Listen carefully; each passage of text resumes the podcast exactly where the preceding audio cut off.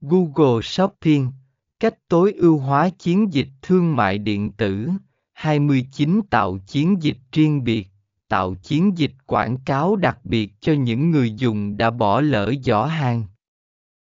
Sử dụng hình ảnh sản phẩm và thông điệp thúc đẩy để thuyết phục họ hoàn thành giao dịch.